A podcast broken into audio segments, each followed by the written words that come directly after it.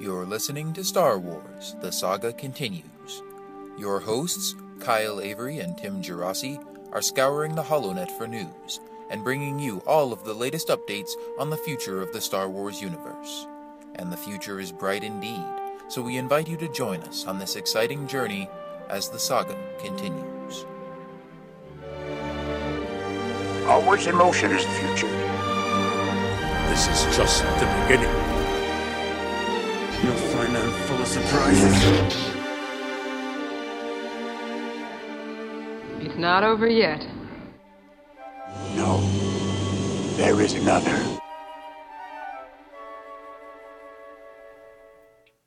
Hello, Star Wars fans. You're listening to another episode of Star Wars The Saga Continues, your podcast for all the latest news and rumors on Star Wars Episode seven, Star Wars Rebels, Star Wars Battlefront, and all that other exciting new stuff coming up in the Star Wars universe, and we have a lot of it to talk about today. I'm your host, Kyle, and as always, I've got my co-host, Tim, with me. How's it going, Tim?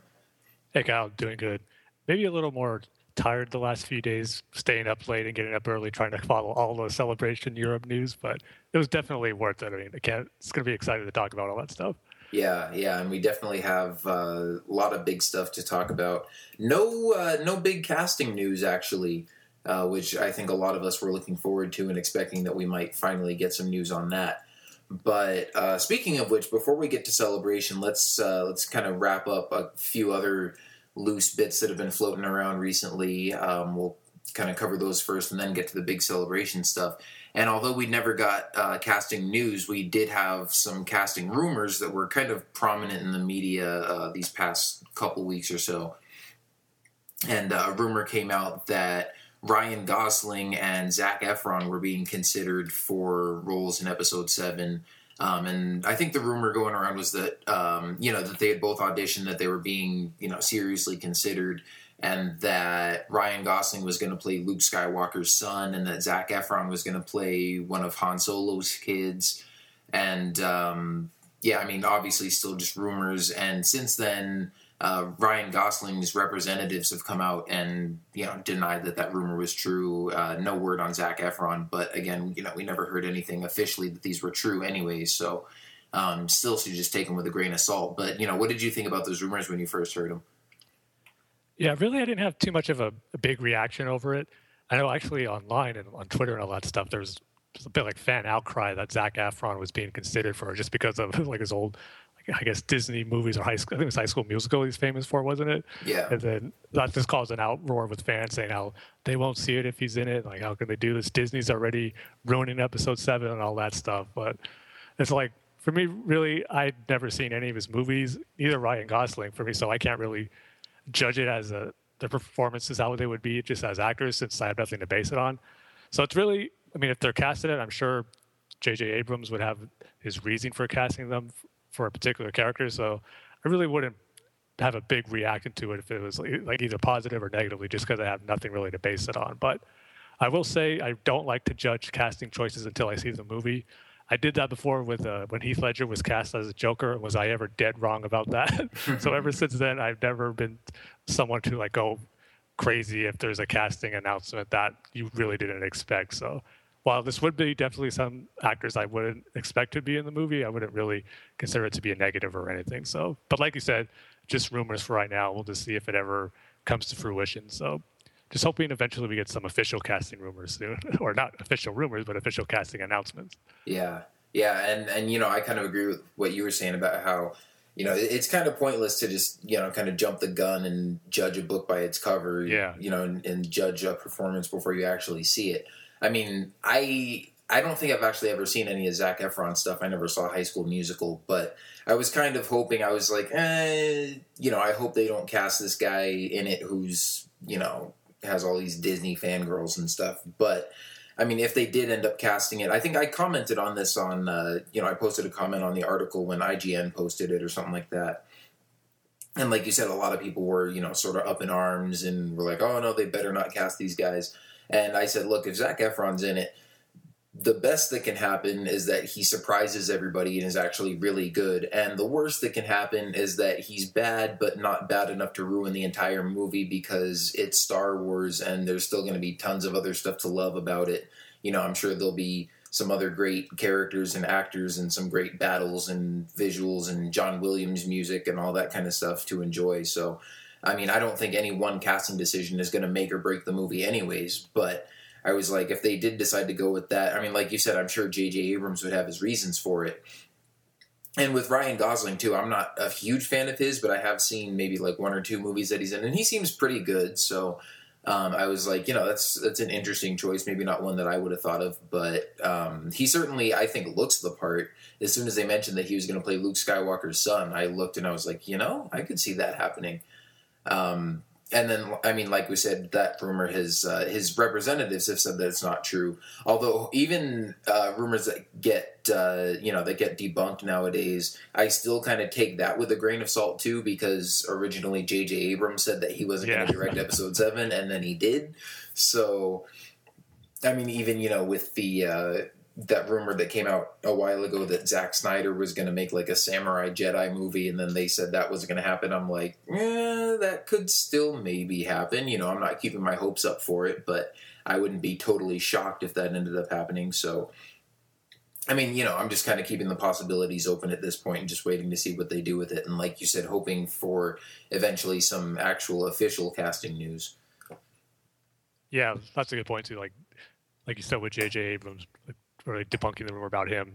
Just as, as as fans, we really shouldn't dismiss anything, even if it does get debunked, because with this project, like, who knows what's going to happen? You're going to be hearing tons of rumors, and some may be true, some may be not true, and then ones that aren't true end up being true. So you just never know with these crazy rumors. But then again, yeah. that's half the fun, is looking at all of them and then speculating what these rumors are all eventually going to end up when we see the movie. So yeah, and you know, it's not like J J intentionally like lied or was trying to yeah. deceive us or anything like that. I mean, I think at the time he genuinely thought like, look, this would be nice to do, but I think I'm going to pass. And then, you know, later Kathleen Kennedy came and talked him into it and changed his mind, but still, you know, it just kind of goes to show that anything can happen, and if Lucasfilm really wants somebody, then maybe they're going to go after that person, even if they had already said they weren't going to do it. So, um, you know, nothing's official until we see it on screen, I guess, so we'll just have to uh, wait and see what they do.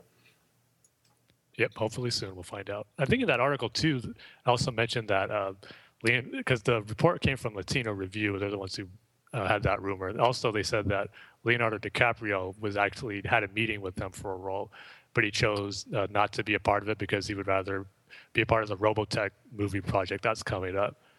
So I thought that was kind of interesting too. If that if he actually was the first choice that they had for a role, because I remember way back for episode two, he was rumored for Anakin for the longest time, huh. and now he still seems to be popping up in the Star Wars rumors. Yeah, that could be interesting. I mean, it's funny because a lot of people have talked about how with the original Star Wars movies and even if, even with the prequels, they went with a lot of unknown actors. Yeah. And, um, you know, so some of these names they're throwing around now kind of seem like they might be, um, you know, too big of, you know, popular names that you, uh, you know, could kind of have a hard time seeing them in a Star Wars movie just because, you know, we usually don't have really popular actors, especially in the lead roles. I mean, um, you know, Liam Neeson and uh, Christopher Lee and some other people like that obviously already had big successful careers. But, you know, the main actors like Mark Hamill and Harrison Ford and Carrie Fisher and uh, Hayden Christensen and Natalie Portman and all those kind of guys, you know, they had done stuff before Star Wars, but that was kind of really where their career took off, it seems like. Or, you know, for some of them didn't really take off afterwards. But it's like that that was one of the first big roles that they were known for. Yeah, exactly. And I think to the, like Zac Efron and Ryan Gosling, I mean, people know who they are, but they're not like the biggest Hollywood stars that are out there right now who were like, if you saw them in a Star Wars movie, you may, because with certain actors, you may have that thing where, oh, I'm not seeing the character. I'm just seeing this particular actor in this movie. I don't think with them, you'd have that same feeling because I don't think they've been in too many movies where you would recognize them from and then have that same feeling. So it's kind of maybe more like, I would compare it to Ewan McGregor when he was cast as Obi-Wan, because I heard of him and, and he was like, I think it was the, around the time Trainspotting was like his biggest movie, so you knew who he was, but at the same time he wasn't like this big Hollywood uh, superstar actor who everybody knew, and like it would be, it wouldn't be an unknown, but it would be some mega star. It was kind of in the middle, so that's kind of how I would compare like to the Ryan Gosling and the Zac Efron thing, just how well they're known. It's not like superstardom, but at the same time not relatively unknown, kind of in the middle. Yeah. Yeah, well, we'll see. I mean, um, it, it does seem like they're maybe a little bit more popular, even if they haven't done quite as much. Um, I mean, I mean, I think you, you've got a pretty good point as far as comparing, like, the amount of work that they've done and stuff like that. But it just seems to me like those two guys get a lot more media attention than Ewan McGregor does.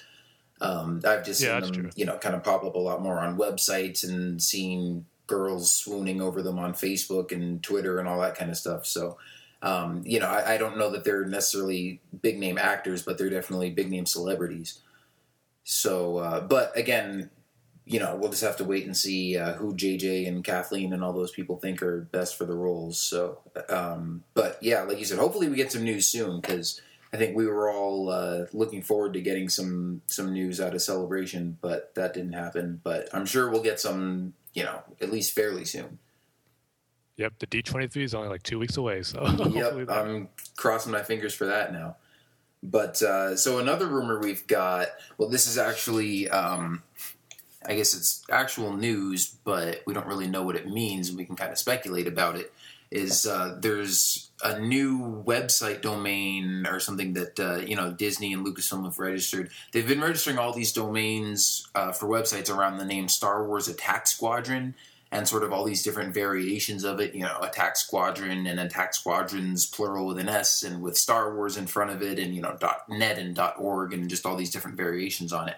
So it seems fairly obvious that this is some sort of, Um, you know, big Star Wars project that might be coming up, either, you know, a video game or a book or a T V show or something like that. I think a video game seems like the most obvious choice, because we know they've got, you know, a movie and a video or a movie and a T V series already in the works, and it doesn't seem like they'd be too anxious to jump into another big one of those real quick.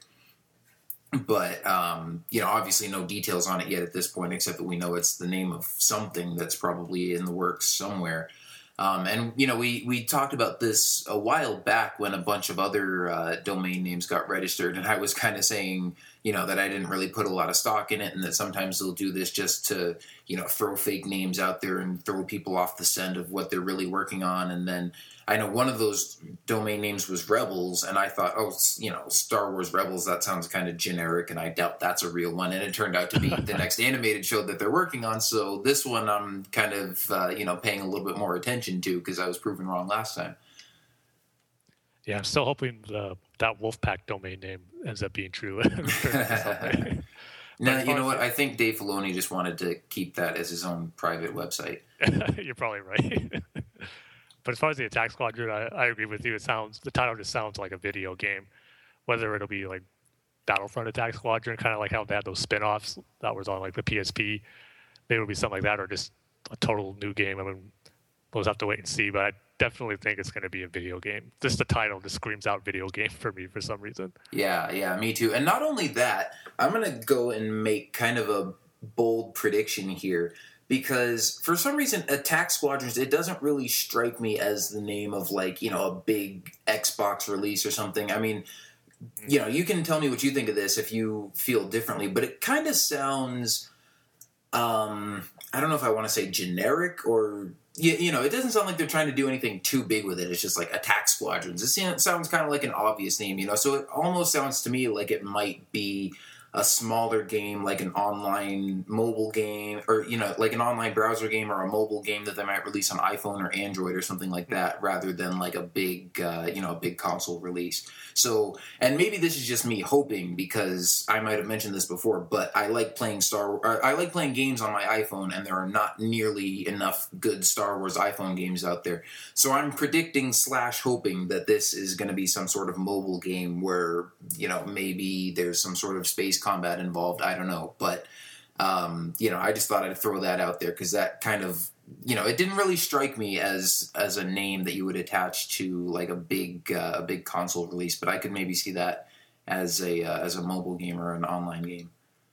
Yeah, that's a good point. I could definitely see that too. I mean, maybe it's something that will tie into Battlefront somehow, because uh, just going off, there's a D C game, uh, Injustice: Gods Among Us. There's a retail game. Then they made like a companion game for it that was just for mobile phones. Yep, and, and I have you, it.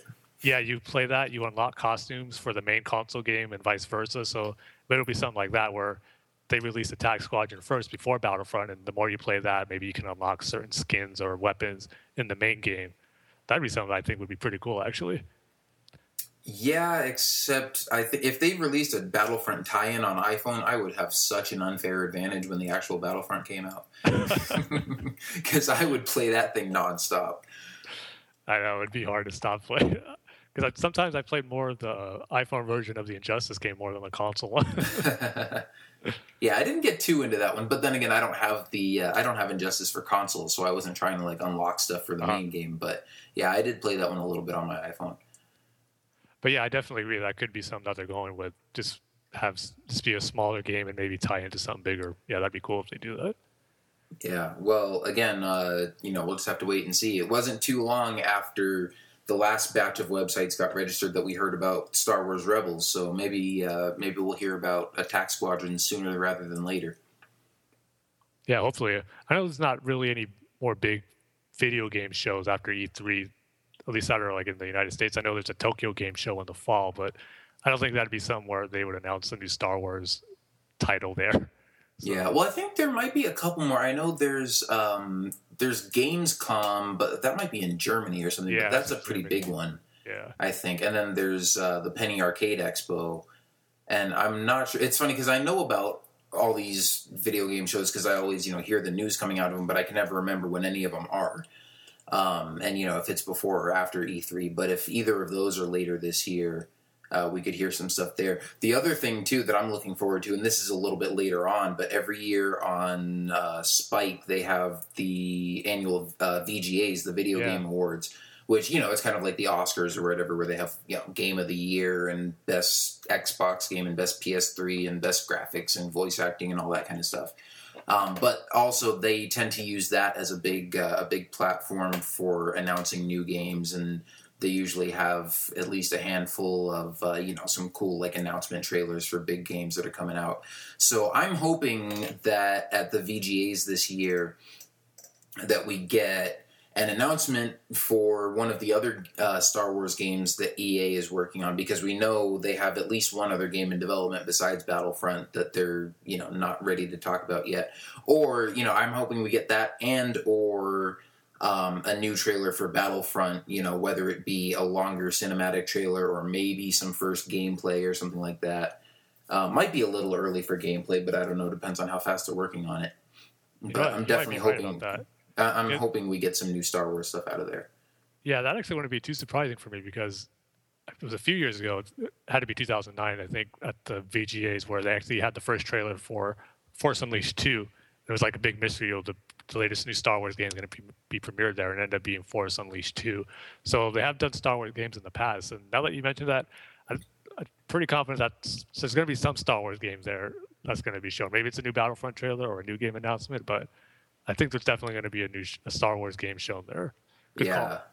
yeah, and you know, it's funny. I, I remember very clearly that announcement of The Force Unleashed two because um, I went on like Facebook or Twitter or something afterwards. And, you know, they had been teasing this big reveal and hyping it up and nobody knew what it was. But, of, you know, obviously everybody was hoping, you know, oh, that it was going to be Battlefront three or Republic Commando two, or and see, this is kind of where I had uh, gotten some of my experience from the whole domain names thing before.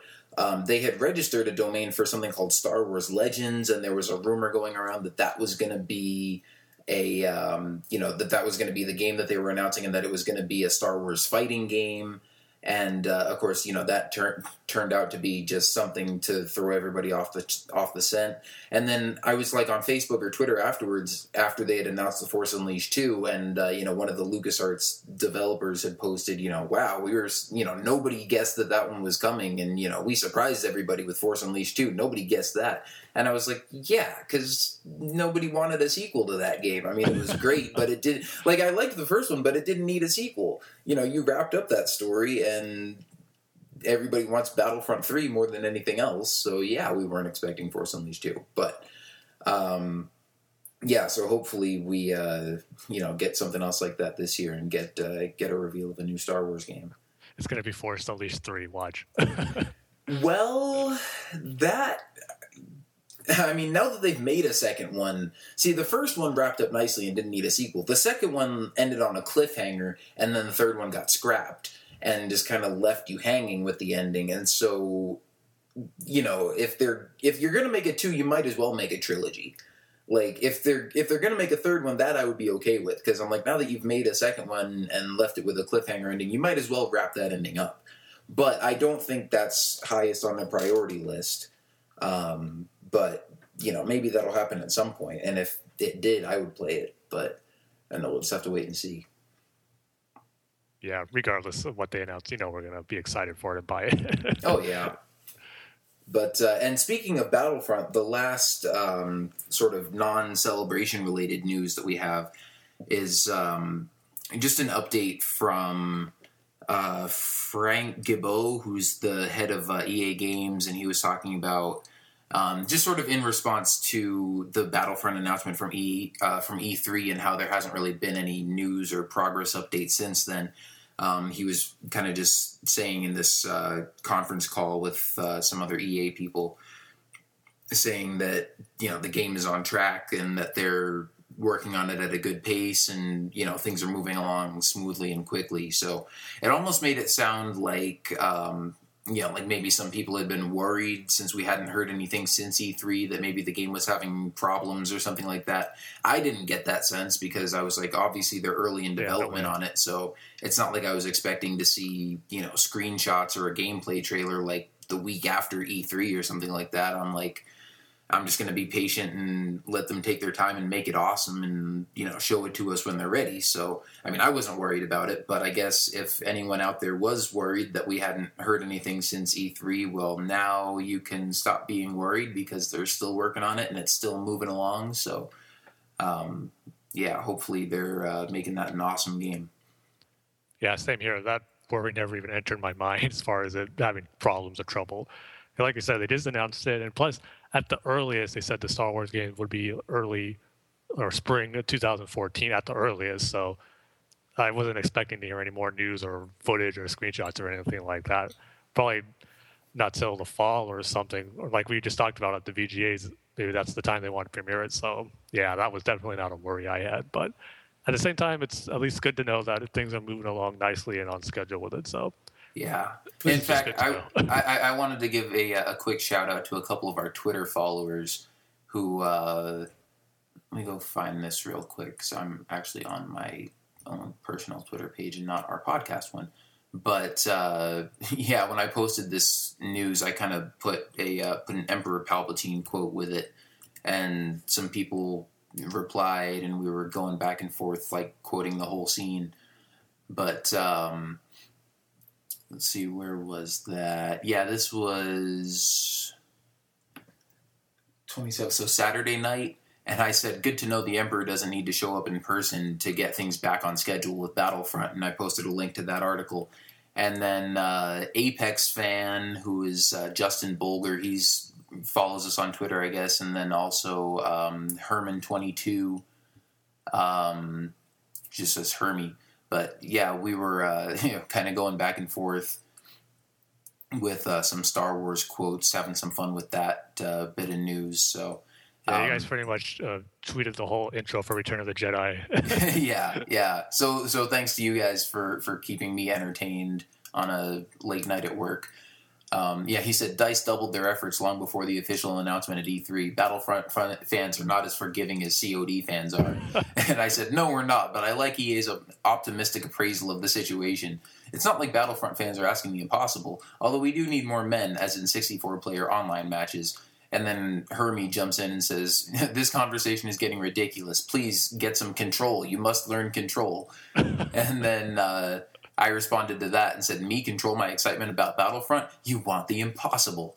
And then Hermie said, LucasArts not making a new Battlefront game fast enough. That is why they fail. And then awesome. I just kind of ended it and said, yeah, I can't argue with you there. Yeah, you guys go from Return of the Jedi, then Empire Strikes Back. All seamlessly, too. It yeah. all works perfect. Yeah. And see, that's what I love about Star Wars. There's a quote for every situation. Yeah. This just happened to be, you know, Star Wars quotes relating to Star Wars news, so that's kind of Star Wars quoteception, I guess. But, you know, I use Star Wars quotes all the time in everyday life. and yeah. I enjoyed it. As Star Wars fans, how can you not? yeah, yeah.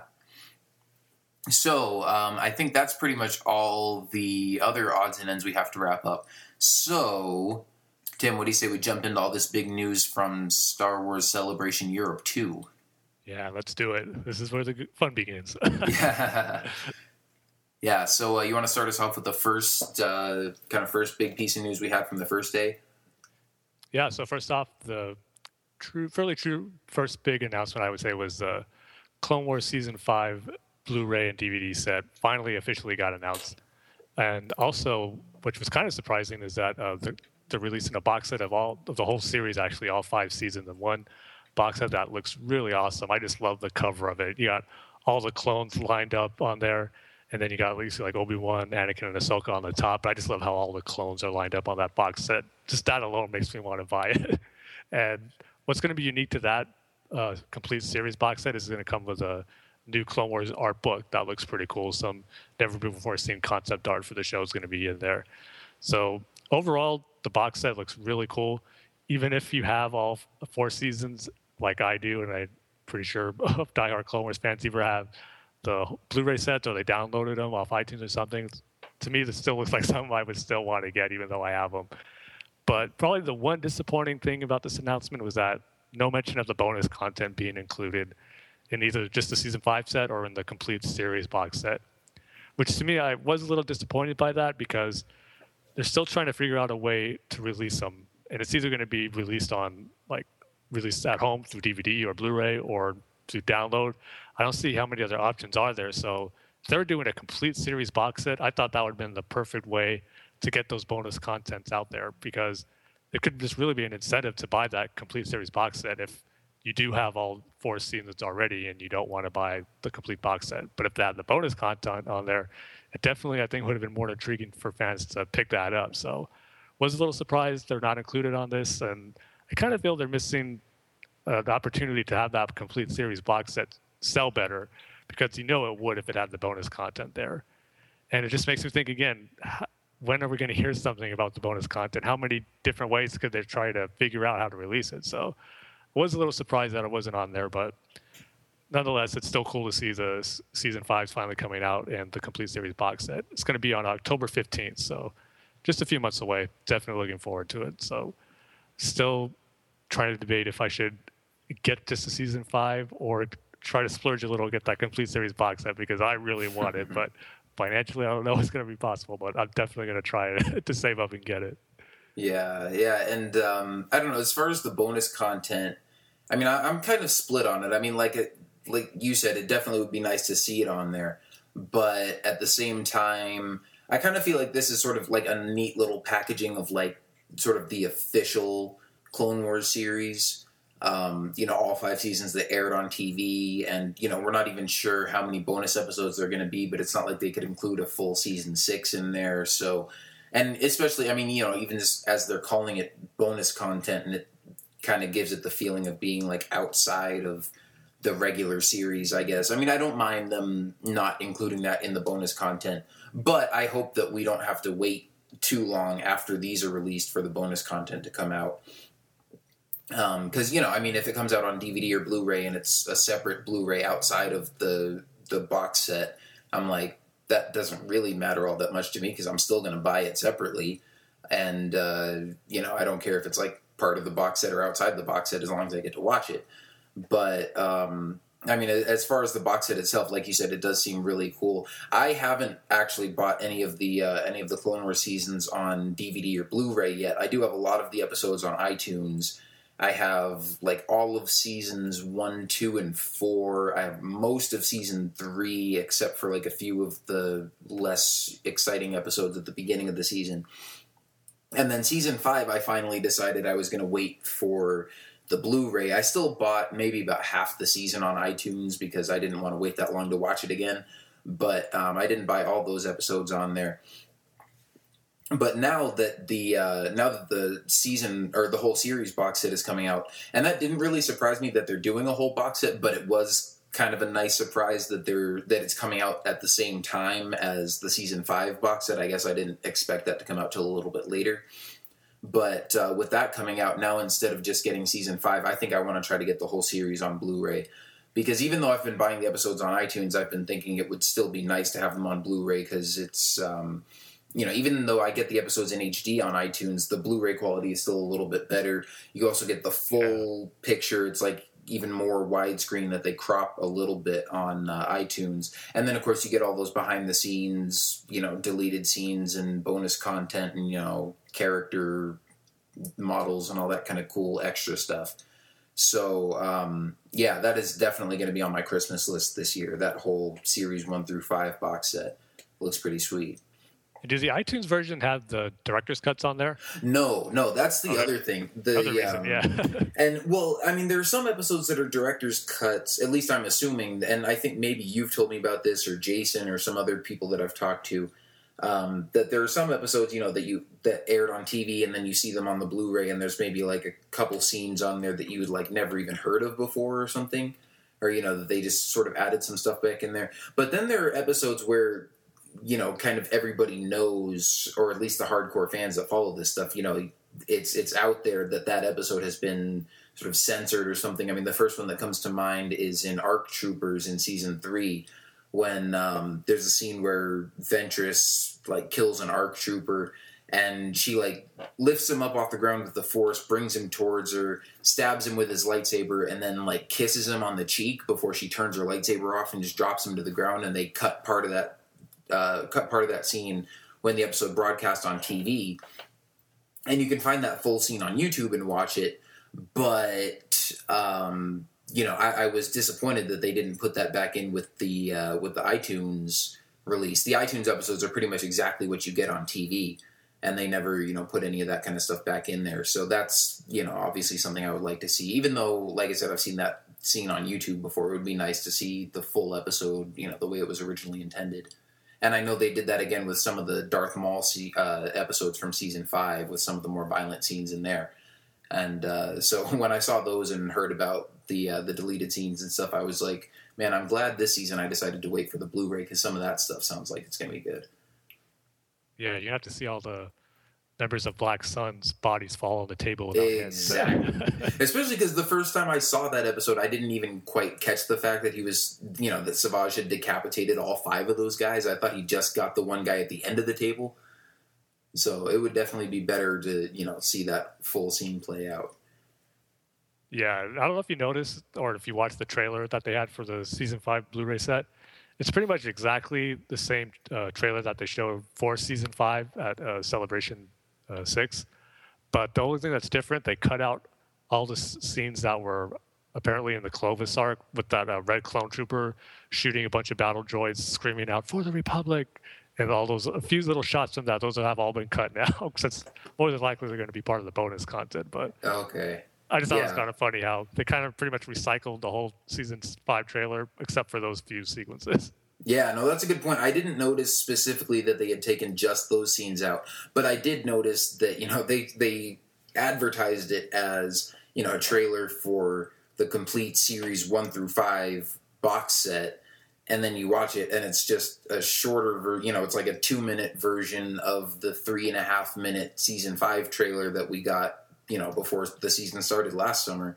And then at the end of it, it's like, you know, Star Wars, the Clone Wars Season five coming to Blu-ray. Oh, and by the way, there's also a whole series box set. I'm like, that's not a, you know, trailer for the whole series. That's a trailer for Season five with the whole series tacked on. But, you know, whatever. We've seen the whole series. We don't need a trailer for it. Yeah. I also, too, I like the box art. It's with Obi-Wan in his Mandalorian armor on there with the lightsaber up. Mm-hmm. I know some people were saying, "Oh, it should have been Ahsoka. This was the final season. It was her big season." And yeah, I could see that. But then again, Obi-Wan in that armor still looks pretty cool though as a box yeah. cover. Yeah, that does look pretty sweet. Although, I mean, like you said, it would be nice to see Ahsoka on there too. But the image of Obi-Wan wearing Mandalorian armor is, is pretty cool. Yeah. It would go nicely right uh, beside the Season four Blu-ray with Darth Maul on the cover. Yeah, yeah, definitely. But, uh, yeah, and that was announced at a panel where they were sort of, uh, it was with Dave Filoni and Pablo Hidalgo, and they were talking about sort of the behind-the-scenes process on the Clone Wars. It's called Secrets of the Clone Wars, and they did this last year at Celebration six, too, where they talk about stuff, you know, behind the scenes on the show and all that. But see, last year, it was sort of, um, you know, they were sort of going into how they had done some stuff in Season four, and they might have given a couple of really brief previews of what might have been coming up in Season five, but, I mean, they saved that stuff for another panel where it was all about previewing Season five. But now that the series is over, this uh, this panel that they did at Celebration Europe, they pretty much spent the whole time talking about what would have happened if the series had continued and just all these stories. I mean, some of it was bonus content, some of it was, um, you know, covering stuff that we will see in the bonus content episodes, like that clip with Yoda and Anakin and, um, you know, Plo Koon and some of the some of the stuff that's going to be in there. But then some of it was also talking about um, things that would have happened or that Dave wanted to see happen that they never got around to. And it it just broke my heart. I mean, it, yeah. especially because I had woken up. I forget what day this was. It must have been Saturday morning. I had to wake up early and uh, was reading this stuff from the day before. and Or maybe it was Friday. I can't even remember what day it was. I think it was, it was Friday, now. actually, yeah. Yeah, okay. It was definitely Friday, yeah. Oh, okay, yeah. But, uh, and Friday morning I had to get up early, too. I, so I woke up and was, like, still in bed and reading all these tweets on my phone of, um, you know, news from the uh, from the panel and just some of the stuff they had covered. And, you know, when, when it's that early in the morning and you're only, like, half awake, some of this stuff, like, almost made me really upset. I was like, really? We could have seen Yoda and Wookiees together in an episode, and we could have seen the episode, you know, tie right into episode three and see what other characters were doing episode in episode three, just like I've been asking for and speculating about for, like, the entirety of the series, and now it's not going to happen. Why? It makes you want to stay in bed for the whole day after reading Yeah, pretty that. much. I know, I felt exactly the same way, especially... Well, I, I should say the one that was I found most interesting was that where you're talking about how Dave had a story concept for how the series would tie into Revenge of the Sith. But it wasn't because the show got canceled. It was because uh, George Lucas uh, rejected the story ideas. So that really got me thinking. I wonder what really that story was going to be if George Lucas didn't think it would work to tie in with Revenge of the Sith. I mean, he didn't really go into details of as far as what that story was. But just, I just found it real interesting that it was something that George Lucas really didn't like. Yeah, so I, yeah, that, that one I'm was... not really too upset about because we wouldn't have seen it anyway, even if the show was going on. But yeah, the Yoda and Wookiee stuff, that would have been real cool to see. We could have found out why he has such good relations with the Wookiees. Yeah, yeah, exactly. But yeah, I think actually that thing that you were talking about with George Lucas, that probably hit me the hardest because I was like, why, George? You were supposed to be on our side. You were the chosen one. Yeah, it's like you think that would have been the end game all along to have it lead up directly into Revenge of the Sith. But yeah, and then to have episodes to have episodes that take place during Revenge of the Sith and see what Rex and Ahsoka and other characters that we don't see in the movie see what they were doing during the timeline of the movie. I mean, that would have been perfect. And that would have been awesome. I know me and a lot of other people that I've talked to about it have been speculating about that and hoping for that as a possible end game of the series for like almost the entire time that the series has been going on. And, you know, so now it's like, look, Dave Filoni's on the same page we are. And George Lucas shot it down. I know. I just would have loved to be in that uh, writer's room meeting when they were talking about that. Just to be a little fly on the wall and then reacting to why George Lucas would say no. Yeah, yeah. Oh, man. But uh, there was some positive stuff during that Clone Wars panel that got revealed. Some of the bonus content stuff was... Uh, one thing that caught my eye was that was said that Cad Bane's ship is going to appear in the bonus content. Yes. And I was like, oh, so does that mean we're going to get that Cad Bane Boba Fett art that's been talked about but never really confirmed to be as part of the bonus content? That's I what really I'm hope hoping so. for. Yeah, well, and it's not just that that arc wasn't confirmed, but it was like right after... The announcement came out that, you know, the Clone Wars was ending, but they were still going to try to wrap up some bonus content. Um, there were, you know, rumors going around, and I think this might have been on the force dot net, and they had, like, an insider who was, you know, a, a former Lucasfilm employee or a current Lucasfilm employee or somebody like that, who said that, you know, we're working on a story arc that had, you know, Cad Bane and Boba Fett and Aurra Sing and all these other bounty hunters, and it would have, you know, sort of wrapped up Cad Bane's storyline, and it would have... Um, or it may may or may not have said that uh, that Boba Fett was going to finally get his armor in that one. I think they did say that, but I could be yeah, it was you know, remembering wrong. At the least. Yeah, but then they said that um, it was most likely that those episodes were not going to make it into the bonus content because they were too far off or they weren't going to be able to finish them up or something. So as soon as I saw that, that we were going to see Cad Bane's ship in the bonus content, that was the first thing my mind jumped to was, oh, are we going to actually get to see that story arc? Please tell yeah. me we're going to get to see that story arc.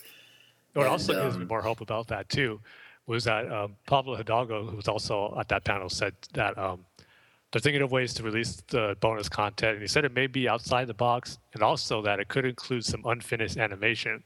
So maybe that's one of those story arcs that was close to being finished but didn't make it, but yet they're still planning to release it even if it's unfinished animation, which is fine by me. I just merely want to see how that story unfolds. Yeah, yeah. And, you know, rough animation is fine with me because that can... I mean, as long as it gets the story across, it can still be really powerful. I yeah, was just definitely. watching, I, I've gotten really into Doctor Who lately, and I was watching an episode of that, and it, you know, it was, it was a pretty intense, emotional episode, and then I went on YouTube and found this deleted scene. It was like an ending of the episode that they had never shot, but it was basically just a storyboard with dialogue and music over it, and just that by itself was like more emotional than any scene in this already really emotional episode, and I was like, wow, you know, just the fact that they can still get that story across even though you're not actually watching it play out is still pretty cool. So, I mean, you know, same thing here with Clone Wars. As long as we can tell what's supposed to be going on, I think we as Star Wars fans have a good enough uh, a good good enough imagination that we can picture how that would have gone. Yeah, and even on the Blu-rays, they have those some deleted scenes that are unfinished animation. But with those, it's mainly, it's not with the real voice actors. It's just uh, some of the crew at Lucas Animation just filling in as voices, just as references. I mean, that's the only weakness of those deleted scenes, but if they had the real voice actors on there, even though the sequences are unfinished animation, it'll still work. I mean, some of those deleted scenes are still pretty cool to look at, even though they're unfinished. If it had the real vo- voice actors on there, it'll be just fine. So I thought that was pretty uh, hopeful that he mentioned that. So I think yeah. maybe we may get a few more bonus content episodes than we originally thought if they're going to go that route, but... Either way, it's, it's definitely good to know at least they're considering that, just to hopefully just get those stories out there to the fans. Yeah, yeah, that would be awesome. And especially, I mean, since these are like the main episodes and not just deleted scenes that were maybe cut from the script or something, I would think that we will have the actual voice actors in there. Even yeah. for some scenes with, like, unfinished animation, because we all know how far in advance they record these episodes. I mean, they do them, you know, close to a year in advance. So, um, and we've heard stuff from James Arnold Taylor and Matt Lanter and other uh, voice actors on the Clone Wars saying, you know, kind of hinting at what would have happened on the series or some of the things we would have got to see just by, you know, what they read from the scripts, um, you know, for recording those episodes. So obviously they've already recorded some stuff for those episodes before the series got canceled. So they, you know, they have those, uh, that, you know, that dialogue to work with. And I specifically remember, at least regarding that Boba Fett, Cad Bane arc, that around season five, I think Dave, Dave Filoni tweeted out a picture of the recording studio that had uh, Daniel Logan and Corey Burton like together in a booth, with, of course, with other actors, but I don't remember who exactly, but I know those two were there. And it just makes me think that that arc did get recorded, and probably for the most part, it is uh, finished uh, vocal-wise, vocal recording-wise, so... Like you said, I think for, if that one is going to be a story arc that has some unfinished animation, I think it will have the main voice actors, all their uh, dialogue completed on there. So I just hope it ends up being true. yeah, that that arc yeah, makes let's it. Hope so. Another thing, too, that uh, I wanted to bring out was during that Clone Wars panel that Pablo Hidalgo, he also said, too, that um, even though we may not see um, some Clone Wars stories that were planned, he says they may show up in other feature films. Or, or he didn't say feature films, he just said show up in another film. So to me, I think it's good to know that in typical Star Wars fashion, nothing just gets thrown away, and just if it doesn't work out, it's just gone forever. They just hold on to these stories, and if it ends up being something that's uh, worth looking into in the future, it's it's still there. So hopefully, yeah. anything we may not got got to see in the Clone Wars, we may see in other uh, films or movies, whether it's live action or animated. We'll see, but it's just good to know that there's still hope that everything they had planned, we may eventually see in some different form or another. Yeah, and I mean, when I read that, I didn't quite know if he was talking about, you know, specific stories that they had planned for the Clone Wars, that they might do another Clone Wars movie or something, or if it maybe was just specific characters or maybe different elements of the story or the universe or something like that that might pop up in other places. But, I mean, either way, it would be nice to see that stuff again, um, even if it's just some of the Clone Wars characters and getting resolutions to their story arcs or something like that. Um, you know, it's just nice to know that they're not ruling out any possibilities yet, and that that stuff could still maybe continue in some kind of form. Yeah, and it's just great to hear, because that stuff we've speculated as fans when we first found out that Clone Wars is ending, but yet we knew of the spin-off movies and all that. So I just think it's cool to know that they're thinking kind of the same lines as us as fans of how these stories may continue on in a different way. So to me, I think it's just uh, refreshing to hear that. Yeah, for sure. Now let's uh, let's move on to uh, day two of Celebration, and if you want to hear more details from that uh, Clone Wars panel, and you know we've covered most of it, but I think Tim, you posted on uh, Clone Wars podca- podcast dot com, right? The whole kind of the whole recap of it. Yeah, mm-hmm. yeah, yes. Just sort of all the points they hit and different things that they're talking about that'll show up in the bonus content, and or you know stuff that would have happened and all that kind of stuff. There's a few more things that we didn't mention, so uh, you guys can check out the uh, the recaps of all the panels over there on Clone Wars, clone wars podcast dot com if you want to see all the little details that we didn't mention. But moving on to day two, I was uh, pleasantly surprised to wake up Saturday morning to the announcement that John Williams is officially coming back to score Star Wars Episode seven, which was announced on uh, Saturday during Kathleen Kennedy's, uh, you know, sort of her big uh, stage interview with Warwick Davis and her first Star Wars Celebration appearance. Uh, she talked about how she had met with John and, and talked about it, and he has officially agreed to come back. And depending on the source you get it from, um, you know, I've, I've seen some reports that say he's agreed to sign on for the whole sequel trilogy. And uh, the, the official article that they have over on star wars dot com just says that he's scoring Episode seven. I think, you know, eight and nine kind of go along with that. We can kind of make that assumption. Um, you know, I don't doubt that he's going to come back for Episodes eight and nine, but I don't know if that's quite official yet at this point. But either way, I'm glad to know that we are going to have uh, more John Williams music to go along with our more Star Wars films. Yeah, definitely. I mean, how can you not be happy about this news? I mean, there is those rumors going around that if John Williams doesn't do it, is uh, J J Abrams going to go with uh, Michael Giacchino, who's done all his other movies? And but when we got, I believe it was a, a few months ago, where J J said, "Oh, for Episode seven, it would, it would have to be John Williams who does it." But now to officially get it confirmed, and then watching that video that they specifically made about the announcement was really cool to see. You got John Williams saying, "I was going to be back, great coming back to continue on scoring the Star Wars saga." Then, I don't know about you, but when I saw that video and there was showed little glimpses of Lucas, Kathleen Kennedy, and J J Abrams just sitting together, and you know they're just talking about the story for Episode seven and what it's going to be like. It just brought a smile to my face seeing that that Lucas and Abrams are talking about Star Wars Episode seven, which is really cool to see. You couldn't hear anything because John Williams was talking over it, but to me, it just brought a smile to my face seeing that, oh, that right. Star Wars is continuing. You got Lucas there with J J Abrams and Kathleen Kennedy. You're just awesome. I remember yeah. this was... This got announced uh, our time anyway. It was like two thirty in the morning. I was ready to go to sleep, but I knew Kathleen Kennedy's panel was going on, so I was like, I can't fall asleep just yet. Something might get announced. Are we going to get casting announcements or something about Episode seven? So I stayed up, kept following the Twitter feed, and then boom, this came up. So that John Williams has been officially announced. So I watched the video, and it was just a great thing to end the night and go to sleep too. So yeah, I'm definitely excited to hear it. I just can't wait to hear more themes and more great music he's going to come up with. And hopefully he does end up doing the whole trilogy, because it would just be perfect to have him score all nine episodes of the main Star Wars saga. I mean, if he's doing Episode seven and then eight and nine might be someone different, it would just seem a little weird if he doesn't do all nine of them now. So hopefully he does end up do all nine, doing all nine. I think he definitely would. Hopefully he stays healthy enough to complete it because it's going to be a few years down the line. So it's definitely exciting to have him back. So that was yeah. definitely great news to come out of Kathleen Kennedy's panel, even though I heard some, saw some disappointment that, oh, we didn't get any casting announcement. But even though it might not be as exciting as that, it's still definitely great news to hear regarding Episode seven. Yeah, it is it's definitely nice to know that he's coming back. And um, it's interesting because, you know, like you were saying, um, people wondering, you know, well, if he doesn't do it, then who is going to do it? it? It's kind of been one of these things for me where, I mean, on, on the one hand, I've never really doubted that he was going to come back. I mean, I wasn't like holding my breath going, man, you know, they're probably not going to have John Williams back, but I really hope they do. You know, I was like, he's he's the obvious choice to go to. And, uh, you know, obviously I'd love to have him back. And so it's not like a huge surprise or anything, but even if they didn't go with him, I was kind of interested to see, you know, who they would pick to take over. And, um, you know, I, I guess if he didn't come back to score episode seven, it wouldn't be the worst thing in the world for me, just because I'd be interested to see what someone else did sort of as a fresh take on the music.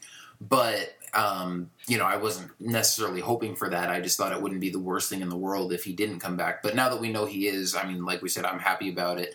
I love the soundtracks for the first six movies, and I'm sure he's going to do a great job with seven through nine. And, um, you know, and like you were saying about that video that they posted, I mean, it's a great video to just watch and listen to him talk about his experience with Star Wars and how he really enjoys being a part of it. But seeing that image, like you said, of, of uh, George Lucas and Kathleen Kennedy and J J Abrams sitting there talking was really cool to see. And kind of the first thing that popped into my mind when I saw that was um, back at the at the Emmy Awards when George Lucas, you know, was uh, they were interviewing him about having won the award for Clone Wars, and then um, they asked him if he had talked to J J Abrams about Star Wars Episode seven, and he was like, "No, J J hasn't called me yet," or something like that. And so I was like, "Well, if he was being honest and he hadn't talked to J J yet back then, well, he has now because we yeah. have photo evidence." Unless somebody, you know, unless it was just J J Abrams and Kathleen Kennedy talking and somebody photoshopped George in there. But um, I, I, I think so. it, it, you know, I, I think, uh, yeah, hopefully that's a real picture, and it, it was really cool to see just the three of them talking. And you know, just looking at that picture, you're like, wow, that is a lot of filmmaking knowledge and experience right there. Yeah. And that is like three really smart and experienced people who are planning the next Star Wars movie for us to see. And it's pretty exciting. Yeah, definitely. And John Williams even mentions that he's super excited about it, but yet he hasn't seen the script or anything like that. And he says that he kind of likes it that way too. So he'll find out when he starts to compose it. But yeah, one of my favorite things leading up to the prequels anyway was getting that soundtrack for the movies like a month or a few weeks before the actual release of the film, and just like familiarizing myself with that soundtrack. And now to know that it's going to happen again with John Williams is going to be great, because if it wasn't, I'm sure whoever did the music would have done a good job, but there just probably would have been a part of me that would wonder how would John Williams would have went about the score for this. But mm-hmm. now it's something I don't have to worry about, so it's great. Yeah, see, I think I'm gonna wait until the actual movie comes out to buy the uh, to buy the soundtrack. Although it, it it might be cool to listen to it ahead of time, just because, like you said, then when those themes come up in the movie, you already know it, and you're like, oh, it's this piece, and you know yeah. it's even cooler. But at the same time, I've kind of tried to stay away from it because there have been a couple movies where I've looked at the soundtrack ahead of time, and it's actually given away like some minor spoilers about yeah. the movie. You know, Episode because there'll be, a, there'll be a track title that's, you know, the destruction of this or the death of that, and you know it's like, oh well, now I know what's going to happen in the movie. Dang it! Yeah, episode one, Qui-Gon's noble end. yeah, yeah, exactly. Fortunately, I got spoiled on that before I had the soundtrack, so I was spoiled before. yeah, well, I didn't even listen to the soundtrack before the movie came out, but I also was spoiled on uh, on Qui-Gon dying in episode one, and on Anakin getting his arm cut off in episode two. And that wasn't from, you know, looking at online previews or anything. That was just from being a kid and having other kids around me who got to see it before I did. And, you know, it wasn't like they came up to me and tried to spoil it. It was just I overheard them talking to other people and said, you know, oh, yeah, this happened or that happened. And I'm like, ah, dang it. Now I already know. Yeah, I remember actually seeing a picture of that, of Dooku cutting Anakin's arm off. Like, oh, man. yeah, but um, so, yeah, John Williams, great. And the the other thing that I woke up to that you didn't quite make it yeah, to, all the way up to was the uh, the Rebels panel. It was funny because kind of all weekend Tim was staying up late trying to, you know, get as many uh, tweets and, you know, as much news and stuff as he could before he went to bed. Because obviously, uh, you know, the celebration was in Germany and it's on a way different uh, time zone than we are.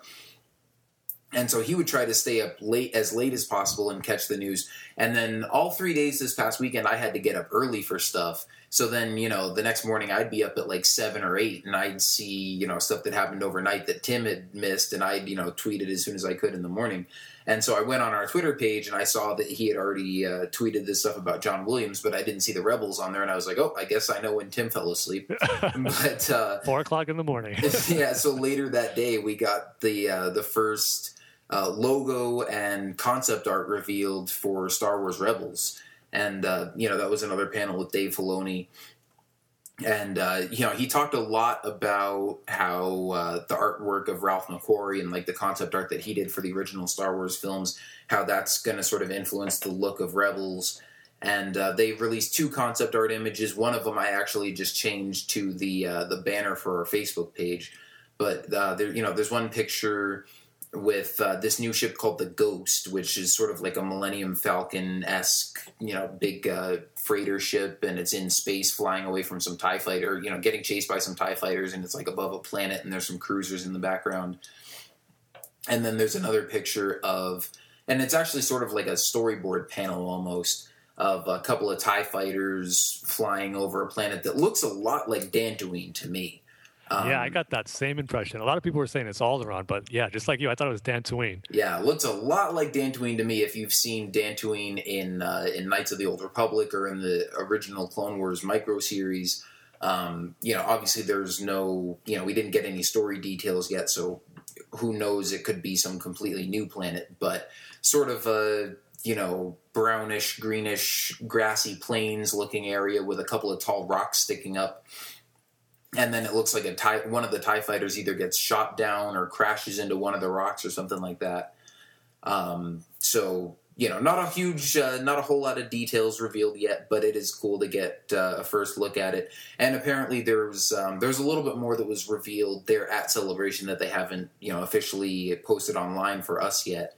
But um, they said they showed either a picture or a video clip or something of a uh, of a stormtrooper, like a C G rendering of a stormtrooper, like the models that we'll actually see on the show, and how it's sort of closer to the Ralph McQuarrie concept art of stormtroopers.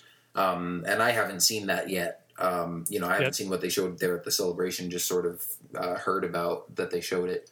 Those, there are photos out there online. You just kind of have to search for it. Oh, okay. But I did, I did see the stormtrooper, and there was one of the Star Destroyer. It did look pretty cool. Doesn't oh, look, okay. Yeah, I heard about the Star Destroyer, too. Yeah. The stormtrooper doesn't look exactly how a stormtrooper looks in the movies, but it's not quite the Ralph McQuarrie designs either. It's kind of like a mix of how they actually look, but yet they still look a little different and kind of in the early stages of, I guess, their helmet design. So I think it looks pretty cool. I mean, it's definitely recognizable. You when you see it, you go, yeah, it's a stormtrooper, but okay, this cool. looks a little different. Yeah, we'll see if there's any tweaks. So once the show's actually finished. Yeah, and that's that's kind of what I was hoping for, because I was like, you know, it's cool that they're using uh, McQuarrie's artwork as a reference and not making it look exactly like the movies. But at the same time, I was kind of hoping that they wouldn't make it look exactly like McQuarrie's work either, because that does look kind of different from how it actually ended up in the movies.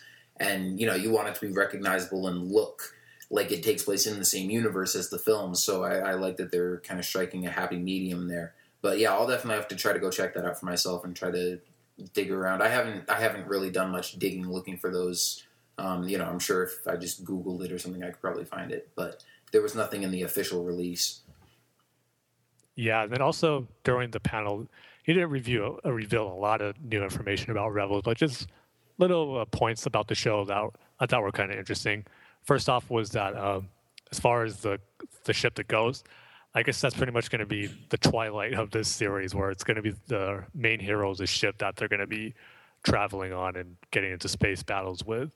And what do you think of the actual design of it, as far as comparing it, I guess, to other ships like like the Twilight? Or, well, I don't want to compare it to the Falcon because it has no comparison, I would say. But yeah. What's your overall opinion of it? Do you like well, it? Or? It's it's. I, I would say you could compare it to the Falcon, maybe not in terms of like, oh, is it as cool as the Millennium Falcon? Yeah, definitely. But um, just in terms of the, it, it, the, I think it has a certain visual similarity. Yeah. Um, in terms of the color and some of the angles and stuff like that, you can tell they're definitely going for a Millennium Falcon-ish type ship. You know what, I got more of a feel of it. I thought it looked more like the Outrider, Dash Rendar's ship from Shadows of the Empire. Yeah, but even that, I think, looks, you know, it's yeah, you know kind of similar to the Millennium Falcon. Right, right.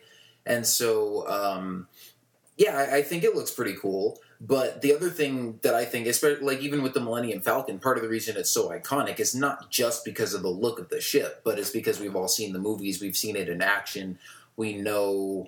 you know, how much Han loves his ship and how much work he's put into, you know, upgrading it and keeping the old, you know, hunk of junk running.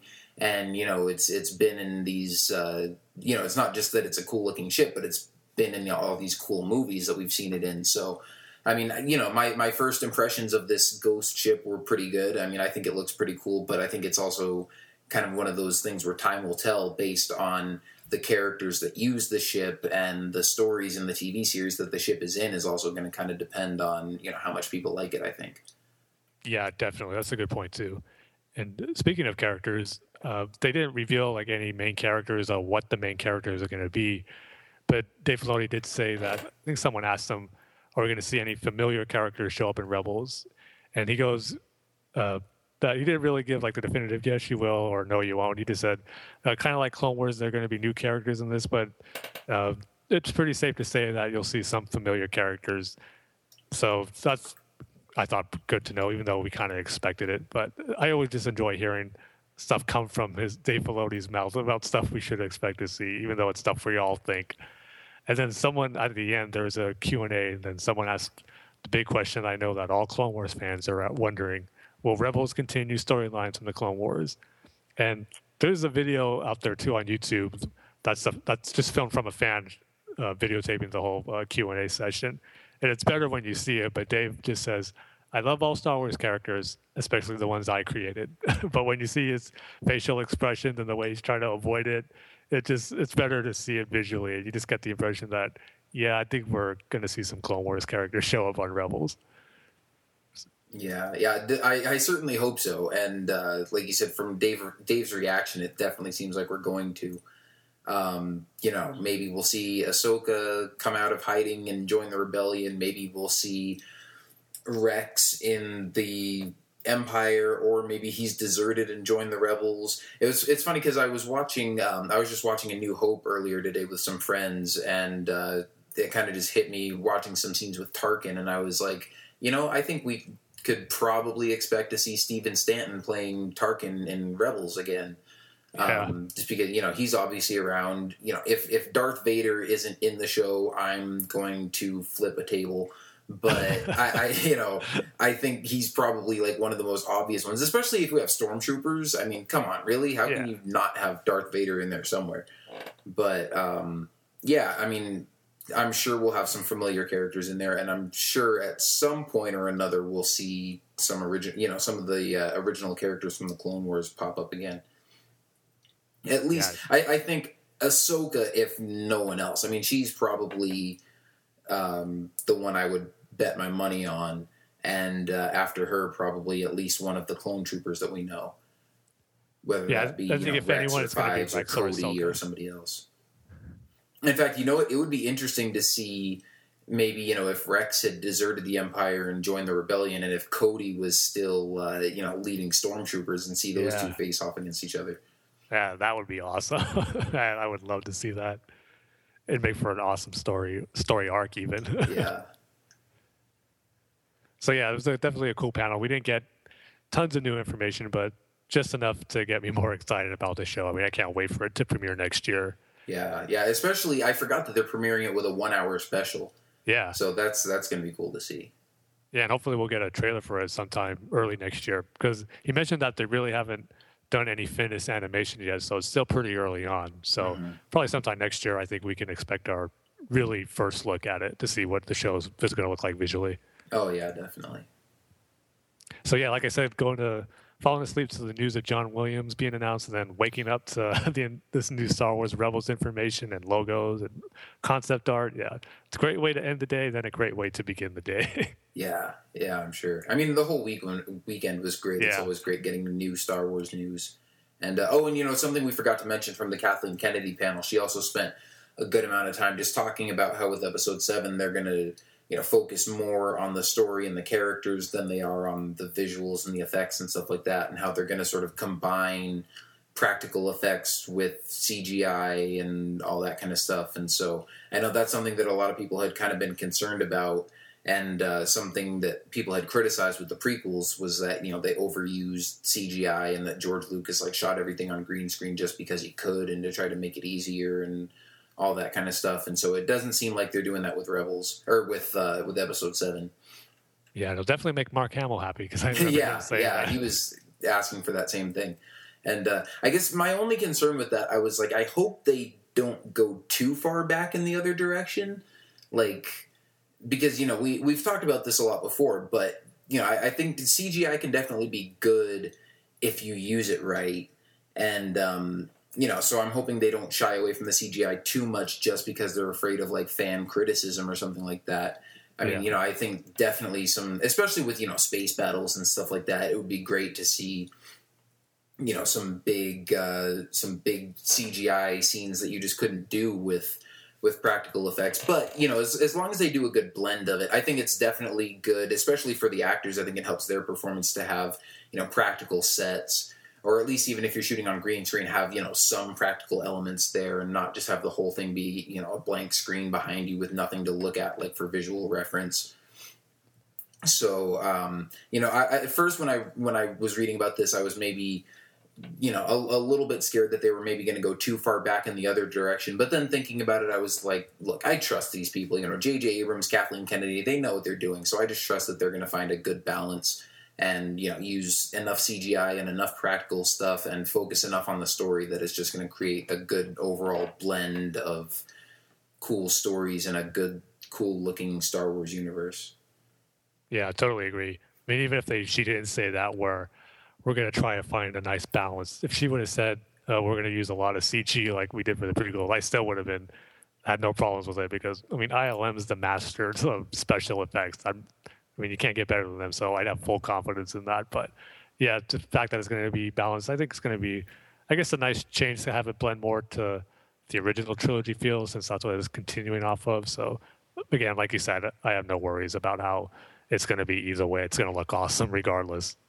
Yeah, and she also said that, uh, you know, at this point they're still working on the script and that they really haven't even started, um, you know, talking about the visual effects yet. So, you know, it's also nice that they're just still focusing on story and characters and really just trying to nail that stuff down and make it as good as possible. And, you know, when, when they've started shooting and once they need to start worrying about the effects, I'm sure they'll put in the right amount of time and effort and make that stuff really good. But it's nice that right now they're not sort of jumping the gun and being like, you know, trying to figure out how are we going to do these big battle scenes and how, you know, what are we going to make these ships look like and all that kind of stuff when they still don't know, you know, what place those things are going to play in the story. So it's nice that they're, you know, sort of their first focus is um, just creating good characters and creating a good story for the audience. Yeah, she says, too, that that's like a real fun process for her to keep talk, keeping in touch with J J Abrams. And she even mentioned Lawrence Kasdan in, the, in her panel, too, just how they keep having these conversations every day through Skype or through emails or whatever. They're just constantly talking about this story and nailing out the characters. So, yeah, like you said, it's really great to hear that that's the main focus right now, which it should be early in the stage. Yeah, which, and you know what, I'm kind of surprised that it's still taken them this long. I mean, it's been almost a year, or, you know, at least probably like eight or nine months or so since they hired Michael Arndt as the screenwriter. And so I would have thought that they would be done with the script by this point. But, um, and you know, if it was anyone else on any other project, I might kind of start to be worried that, you know, oh, this is taking longer than it should. But the fact that even though it's taking so long, it's like every time there's an interview with Kathleen Kennedy or J J Abrams or somebody that they're saying, you know, everything's going great and, you know, we're still working on the story and stuff, but it's, you know, it's going smoothly and it's, you know, great to work on. And it doesn't just seem like they're kind of covering it up. They're not just like, oh yeah, you know, everything's fine. It's like they really seem excited and passionate about it. I'm like, yep. you know, okay, if you guys say so, you know, do your thing. Just let us know when you're done. Yeah, plus Lucas always took forever on his scripts too, so it's, it's like really nothing new to Star Wars. He was writing way like a few days before he would start principal photography, and even then he would still be writing and changing things. So for Star Wars, for having a script still being tinkered with or being worked out is nothing new. Yeah, well, um, you know, it's it's great to hear that these guys are still excited about it and, you know, that things are going well, so... I mean, you know, we keep saying this, but I, I have complete faith in those guys, and they've got a great team of, you know, writers and producers and everything. So, you know, yeah. as long as everything stays on track, you know, once it's ready to go, I think they're going to make a great movie. Yeah, you know, it's funny that you just mentioned it, that it's really, it's going to be like a year since this whole announcement first started with Disney acquiring Lucasfilm. Just really three more months. I mean, we're going to be in August in a few days, and it's already going to be a year since this whole announcement took place, which is really hard to believe. Yeah. Episode seven's going to be here before you know it. Yep. It's it's going to be awesome. No doubt. Yeah, but uh, so let's see. That was uh, pretty much everything from day two. And then day three of Celebration, we have the, the closing ceremonies, which I was kind of hoping, you know, since Kathleen Kennedy didn't uh, give out any uh, any casting news, I was kind of hoping maybe they were saving that for the closing ceremonies, that maybe they'd send everybody home with, hey, by the way, you know, Mark Hamill and Carrie Fisher, who were here at Celebration, are going to be in Episode seven. But, uh, you know... And so we bring out Harrison Ford. And I had thought about that. I was like, Harrison Ford's not scheduled to make an appearance at the convention, but what if they, like, snuck him out there secretly just for, you know, the announcement that they're all coming back? But, uh, you know, that still didn't happen during those closing ceremonies. But we did get the announcement of Star Wars Celebration seven, which will be back here in the States April twenty fifteen, so hopefully right before Episode seven comes out. And that's going to be in Anaheim, California, which, uh, Tim, I know we were both really excited about because we're both West Coast dwellers. Oh, yeah. I mean, when I first saw it, I, was, I had to do a double take. Does that say Anaheim, California? It's not Florida. I mean, again, that's one of the early news stories that broke early in the morning, so I was just getting up. I actually woke up by tweet messages from a few different people, including you, when I first heard about it. I was like, okay, Celebration. What? Anaheim, California? What? I was like, yes. But yeah, so that was a great way to cap off the weekend of Star Wars Celebration Europe, getting that announcement.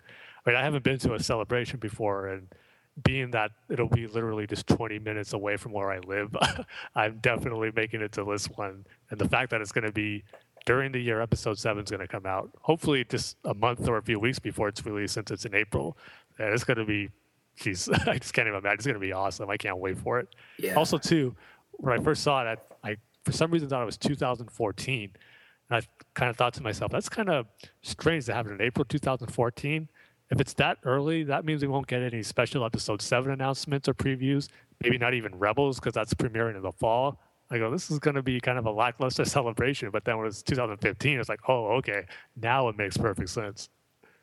Yeah, well, and you know what, it fits, too, because the Celebrations one, two, and three happened sort of in tandem with the releases of um, each of the prequels. Yeah. And then Celebrations four and five were, you know, the same year as the thirtieth anniversary of Episodes four and five. Celebration six was last year, one year before the uh, the thirtieth anniversary of Return of the Jedi, but it was sort of, you know, like the unofficial Return of the Jedi celebration. And then, uh, so yeah, to have Celebration seven coincide with the release of Episode seven, I mean, it fits perfectly. And um, it's funny because that same day that that was announced, sort of all of us who were at Celebration six already started making plans to all, you know, meet up for uh, for Celebration seven. I mean, um, I know Michael Cohen over at uh, Frontlines, the Clone Wars podcast, was all super excited about it. And Matt Cranky from the Clone Wars podcast, who wasn't able to make it out to Celebration six, who lives in California. I think when I first saw this, yeah, I tweeted you and Matt and said, uh, you know, hey, Celebration seven on the West Coast, and, you know, because neither of you guys were able to make it to the last one. So I'm I'm excited about finally getting to meet you guys in person, because you're, like, the only yeah. members of kind of our podcast crew that I haven't met yet. And, uh, of course, Jason Hunt, if he and I are both still in Tucson, Arizona at that point, I'm sure we're going to road trip it out there, and, uh, you know, everybody else will be flying in, and it's going to be great to see everybody again. Yeah, it's going to be awesome. Like, I can't wait for it. There's so many cool things that are going to happen during that time regarding Star Wars. I mean, like we said, with Episode seven, right when I heard that announcement, it got me thinking, could they actually have the premiere of Episode seven at Celebration seven? I mean, how amazing would that be? And if that was the case, how hard would it be to actually get into that screening? Oh, my goodness. But, you know, probably, if anything, they're going to have, like, exclusive clips, and I'm sure... But they're going to try at least to have J J Abrams be there, maybe have a panel to talk about it. So, man, it's, it's going to be awesome. Yeah. And, you know, it's it's weird because I almost wish this celebration was happening after Episode seven's release, because then we could all be there sort of like celebrating the new movie and, you know, the fact that it had come out, and we could all, you know, talk about it and how cool it was and stuff. And, you know, if if J J Abrams or any of the new actors or anybody are there, we could, you know, sort of talk to them about, like, what's in the movie. But it'll still be cool to have this be, you know, hyping up Episode seven, too, and everybody's going to be all super excited for it. Yeah, and even with Rebels, too, I mean, that's probably close to the season finale of the first season, so maybe they'll have, like, a sneak or, like, the premiere of the finale there, or a sneak peek of what we can expect from the second season. So just those two things, Episode seven and Rebels, they're just going to make it for one heck of a show, I think. Yeah, yeah, definitely. And you know what's funny? I, bef- I remember before going to Celebration six, um, I was talking to Mike and Matt. I, I might have been on an episode of Frontlines that they were doing, or I might have just been talking to Mike, like, a different time. But he said something about how... Um, sort of the main that the, basically for him the the biggest uh sort of the biggest reason to go to a celebration was just for, like, hanging out with other Star Wars fans and meeting new people and having a great time with other people who, you know, are as passionate about Star Wars as you are. And at the time I was like, yeah, right, I'm going for, you know, the Clone Wars previews and the panels and the sneak peeks and all that kind of cool stuff, which, I mean, at the time, that was what I was most excited about, because that was right before Clone Wars Season five, and I was like, man, Darth Maul's coming back, and we're going to get to go to, you know, we're going to get to see the uh, the premiere of the first episode, and there's going to be, you know, all the voice actors there and stuff, and we've got press passes, and we're going to get to interview people, which we didn't actually get to interview people except for getting to be on the... Um, the press panel or whatever they did, the press conference. But, um, I mean, that was kind of my mindset going into it. I was just really excited for all these previews and sneak peeks and new Clone Wars stuff and all that kind of stuff. Um, but, I mean, I had a great time hanging out with Mike and Crystal and Jason and Carl from the Wampus Lair and Steve Glosson and uh, Bethany and Riley from the Star Wars Report and all these guys we were hanging out with down there. And, um... you know, now that, you know, I still keep in touch with some of those guys on Facebook and Twitter and everything, and now we're all getting excited about going to Star Wars Celebration seven again. I mean, I'm sure when we get closer to the celebration, I'll be more excited about, you know, the Rebels sneak peeks and the Episode seven sneak peeks and all that kind of stuff. But, I mean, right off the bat, you know, that stuff isn't even really on the radar yet because, you know, we haven't really seen anything about it yet. But I'm already excited to go and just, you know, hang out with these people that I've, Uh, you know, I had a great time with at the last celebration. Like I said, get to meet you and Matt for the first time in person and, uh, you know, just hang out with a bunch of other Star Wars fans as we get, you know, super excited for a new Star Wars movie coming out. So it's going to be a great time. Yeah, this is already a great move by the Disney uh, acquisition of Lucasfilm, because I don't think it'd be in Anaheim if it... Uh... Disney didn't buy Lucasfilm. Would probably still yeah. be in Orlando. Well, you know what's funny? I thought of that. I was like, yeah, I, I think my first thought was Anaheim. Oh, I see what you did there, Disney. You're putting it next to Disneyland because you own Lucasfilm now and you're Disney. And then I was like, well, wait a minute. The last one was in Orlando, and that's right near Disney World. So, you know, it doesn't really make a huge difference. But, um, yeah, it's just, I mean, I'm not complaining because, like I said, it's within driving distance now, even though for me it'll probably be like an eight-hour drive. But still, it's going to be cheaper than flying out there. And I wonder if they're going to do any uh, tie-ins to like a new Disneyland attraction or something, because like we talked about in the last podcast, there's been rumors of expansions, at least for Disney World. And since then, I think there have been some rumblings about Disneyland too. So I wonder if they're going to plan for two thousand fifteen also to be like more new attractions at Disneyland to coincide with Celebration, kind of like they did with the last tour of Endor for Celebration five. So yeah. No one's going to do anything there, which would be just another added bonus to it.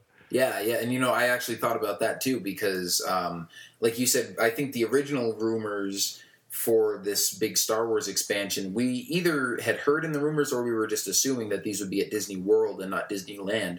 But then I heard another rumor saying that most of the expansion was actually going to be focused in California and not um, in Florida. And so I was like, ooh, you know, this is only like a year and a half away. But, well, actually, I guess it's closer to two years away. We're still still got half of two thousand thirteen left to go. But, um, you know, I was like, I don't know how long it's going to take them to do this Star Wars expansion. But if that could, you know, if if the grand opening of that, you know, some sort of new Star Wars element at Disneyland was incorporated into Celebration seven, I mean, how cool would that be? I know. It, like like I said, it makes perfect sense for to try to at least uh, have that be a goal for the new Disneyland attraction, if there are any, which I'm pretty sure there will be. We'll see if it's that soon, but yeah, it'll just be a perfect tie-in to Celebration seven. Yeah, and you know what? Screw it. Even if they don't finish the expansion by then, I'm still going to go over there and ride Star Tours two. Oh, yeah. Because that thing's awesome. I've still only been on that once, so I got to go back to it again. Oh, yeah. Well, we went there last year when we were there for Celebration six, and, you know, we went to Disney World just for one night, but I went on it like three times. Yeah, thank, thank goodness it has those different uh, planets you get to go to. Yeah, yeah. Well, I mean, that's the reason I went on it three times, because yeah. I wanted to keep switching it up and see how many of the different combinations I could get. So, yeah, that was a lot of fun. Yeah, the one I... When I went on it, I just got to go to Hoth and Naboo, but both of them are really cool, so I was satisfied. Yeah, those were cool, but you got to keep going until you get the pod race and the Coruscant space battle. Those are probably my two favorites. And what, what I liked about Hoth, because it's this is weird, this is going to be a, a story where right when Star Tours first opened, like back in eighty-six, eighty-seven, like me and my family were actually at Disneyland that day, and the park had the ride hasn't opened yet, but some of the workers there kind of said if you guys want to go like a sneak peek to kind of test the ride. It was like, oh man, of course. And as a little kid, I was excited. And I vividly remember going to Hoth on that first uh, trip or that first take on the Star Tours ride. But then once it opened again, it wasn't, there was no Hoth. It was just like those, uh, the ice meteors and everything. I was like, what happened to Hoth? And for the longest time, it was like, did I just imagine that as a little kid? Or was it really there? So like all these years, I kept thinking of Hoth, and I want that to be part of Star Tours. So when I got to experience it on the new Star Tours for the first time, I was like, yes, maybe even though it maybe wasn't real as a little kid, it's now is really there, and I could go on it. So oh, nice. That's why I really like the Hoth sequence. It's like, is there a Hoth deleted scene from the yeah. old Star Tours? No one will ever know. Like, did I dream it, or was it really part of it? But now it doesn't matter because it is there. It's a secret your subconscious will take to the grave. Exactly. But, yeah, no, that's pretty cool.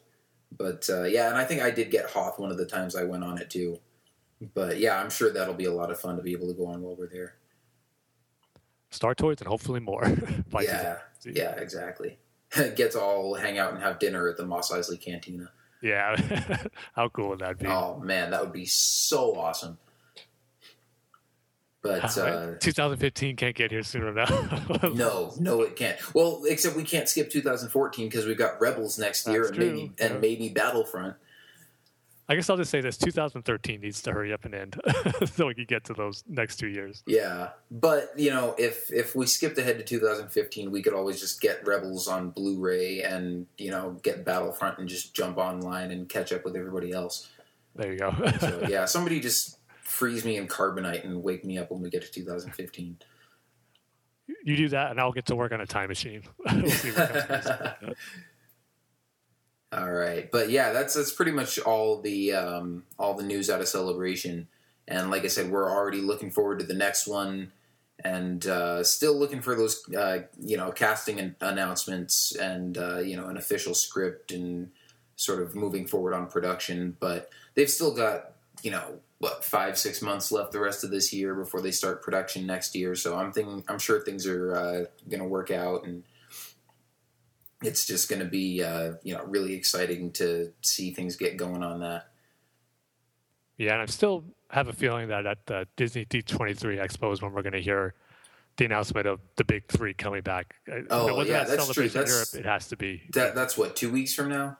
Yeah. Something like that. So, yeah, I mean, I've already heard that they're planning to announce, um, they're planning to sort of make more detailed announcements about the Star Wars expansion to, uh, you know, Disney World or Disneyland at that D twenty-three Expo. So either way, we'll probably do an episode after that convention with, uh, you know, any possible Star Wars news that they announce there. But if they you know, if they do announce any casting information, then yeah, for sure we'll be reporting back on that. Yeah, definitely. Just, I don't want to say hopefully it comes true, but I just have a feeling that it's it's going to be this one. It just, to me, it has to be because they want to have probably a big announcement for Star Wars' first appearance at D twenty-three, and plus it's around the same time, like you said. There's still just a few more months left in two thousand thirteen and before they start filming. And I would think before they announce the new cast members, they're going to announce the, uh, if they are going to be in it, which ninety-nine percent sure they are, they'll announce Mark Hamill, Carrie Fisher, and Harrison Ford first. That'll be the big splash of the event. Yeah. Yeah, it's funny because, um, you know, at uh, San Diego Comic-Con, which was last weekend, and they didn't, uh, I don't think there was any Star Wars news out of there, but Harrison Ford was there. Um, I yeah. think he was promoting Ender's Game, and they interviewed him, and um, you know, he was talking about uh, you know, Star Wars and J J Abrams and stuff. And I think they asked, um, you know, if uh, if you know what he thought about J J Abrams directing the movie or something, and he said, you know, I think J J's like a good choice to take Star Wars into the next generation. Like, even if I'm not going to be a part of it, which I read and was kind of slightly let down by, and was like, oh, maybe he's actually not going to be in it. But then as I was reading it, they said, you know, they were kind of like reporting from this interview or whatever. I didn't see the video of it, was just reading about it. But they said that he said that sort of with like a really exaggerated, like playful wink towards the camera. Yeah. Like, oh yeah, should. I'm I'm not going to be a part of it, wink. Like, I can't tell you yet, hint, hint. Yeah, definitely check out the video because they're right. Yeah, once you see it, it's like, yeah, you know you're going to be in it. You just, you're just not allowed to say anything. Yeah, so hopefully we get some of that soon, but, you know, it's still fun to speculate about it in the meantime.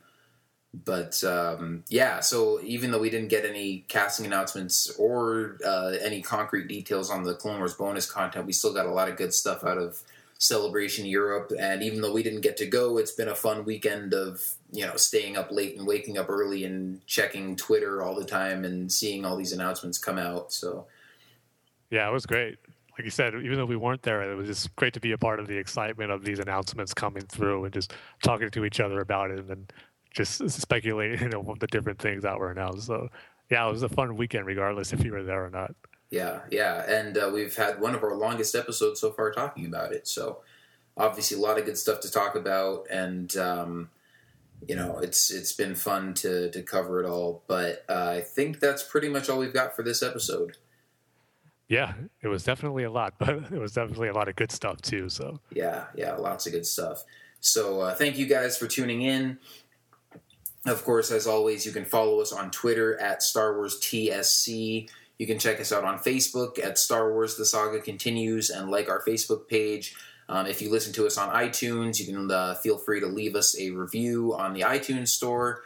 And, uh, you know, keep an eye out for our next episode or for all the news and things we post on Facebook and Twitter as we continue to look forward to Episode seven and Battlefront and Rebels and all these exciting new Star Wars projects that are coming up in the future. So uh, it's uh, fun, it's exciting, it's a good time to be a Star Wars fan. So uh, we will be back with another episode for you guys as soon as we've got some more big news to talk about. Until then, thanks for listening, and may the Force be with you. See you, everyone.